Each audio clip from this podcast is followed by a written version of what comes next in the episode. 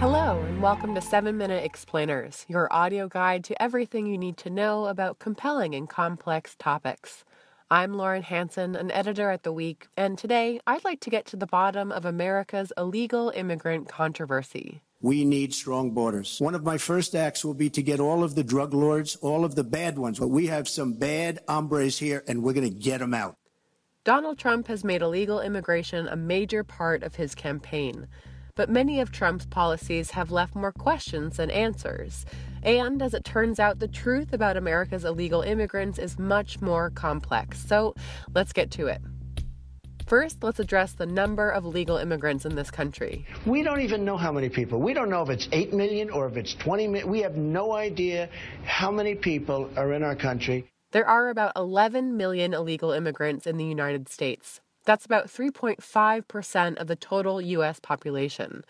Now, it's true that the exact figure is impossible to determine, but 11 million does have a source. The estimate comes from taking the foreign born population from census records, then subtracting the number of legal immigrants. So, who are these illegal immigrants? Well, undocumented immigrants are more likely than native born folks to be part of a family, and the majority have likely been in the U.S. for more than 10 years. They tend to be concentrated in six states California, Texas, Florida, New York, New Jersey, and Illinois, and about half are from Mexico. The rest are from various Central and South American countries. About 40% come into the country legally with a visa, but have overstayed that visa, while others cross the border illegally.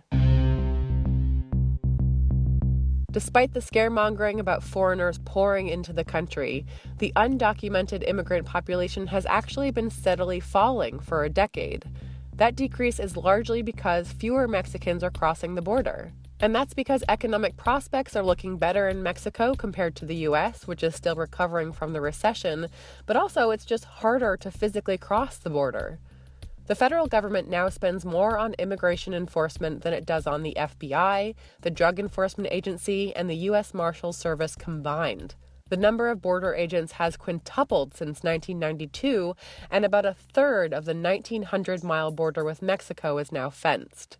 On top of that, the cost of hiring a smuggler has gone up, and these beefed up enforcement practices means that crossing the border illegally is more dangerous and physically demanding than ever before.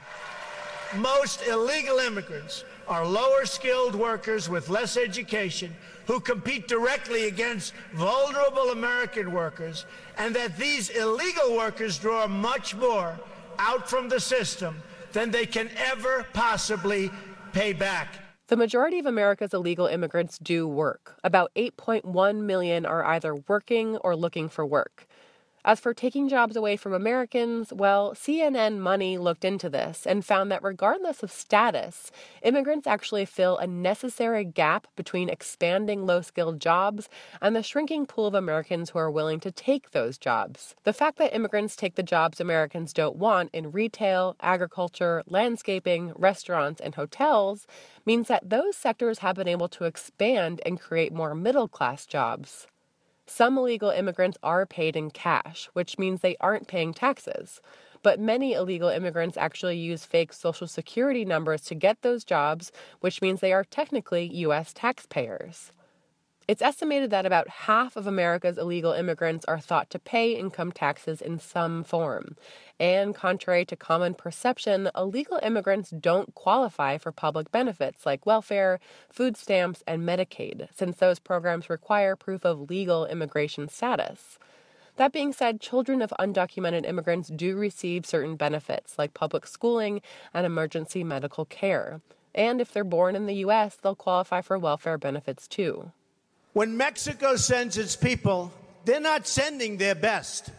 They're bringing drugs, they're bringing crime. There is no evidence that immigrants commit more crimes than native born Americans. In fact, immigrants tend to be a self selected group who come to the U.S. to work. Since their position is precarious, they often just want to keep their head down and stay out of trouble. Interestingly, crime rates do increase as generations of immigrants assimilate into America. Second generation immigrants have similar crime rates to native born Americans. Data on immigrants and crime is incomplete, but experts estimate that about 7.5% of America's illegal immigrant population qualify as removable criminal aliens. Under President Obama, criminals have been the focus of the government's deportation strategy. In fact, ICE has deported more than 200,000 illegal immigrants this fiscal year. We will begin moving them out day one, as soon as I take office, day one. Deporting the country's 11 million illegal immigrants would not only be tough, but also costly. It would cost between 400 and 600 billion dollars to deport everyone. It would also deliver a 1 trillion dollar hit to the economy because it would hurt the industries that depend on their labor.